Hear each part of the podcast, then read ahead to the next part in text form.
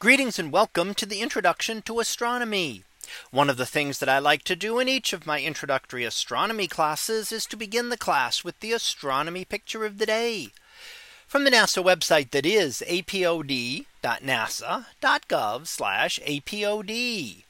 And today's picture for July 12th of 2023 well, is titled Rings and Bar of Spiral Galaxy NGC 1398. So what do we see here?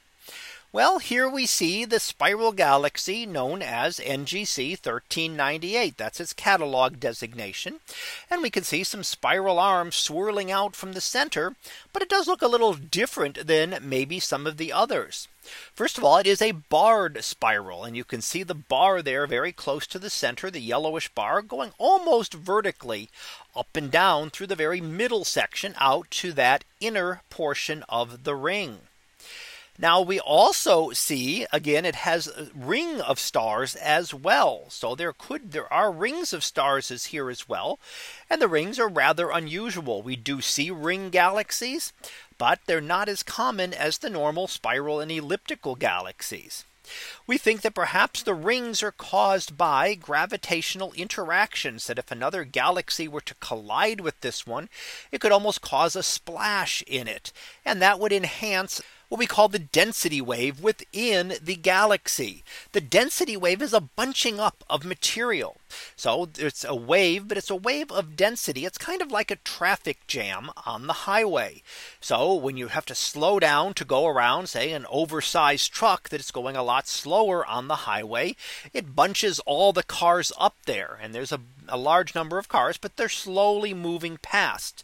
So they're continuing to move. And that's what's happening with stars. Stars get slow down in the density wave where there's excess material and then speed up when they come back out of it.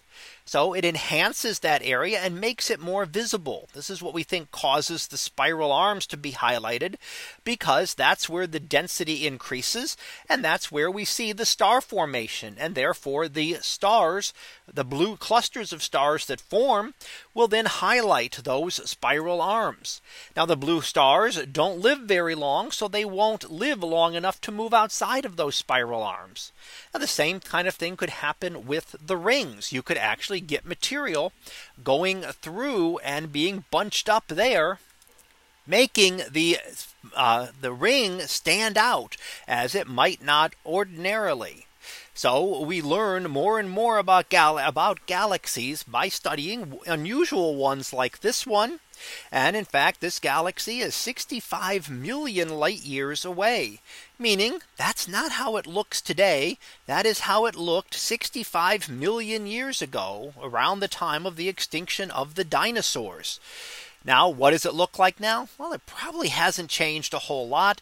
Even though 65 million years is a long time for us, it's not a very long time for galaxies. Lots of those blue stars have come and gone. However, new ones have formed to take their place. So the overall structure of the galaxy probably looks pretty much the same. So that was our picture of the day for July 12th of 2023. It was titled Rings and Bar of Spiral Galaxy NGC 1398. We'll be back again tomorrow for the next picture. So until then, have a great day, everyone, and I will see you in class.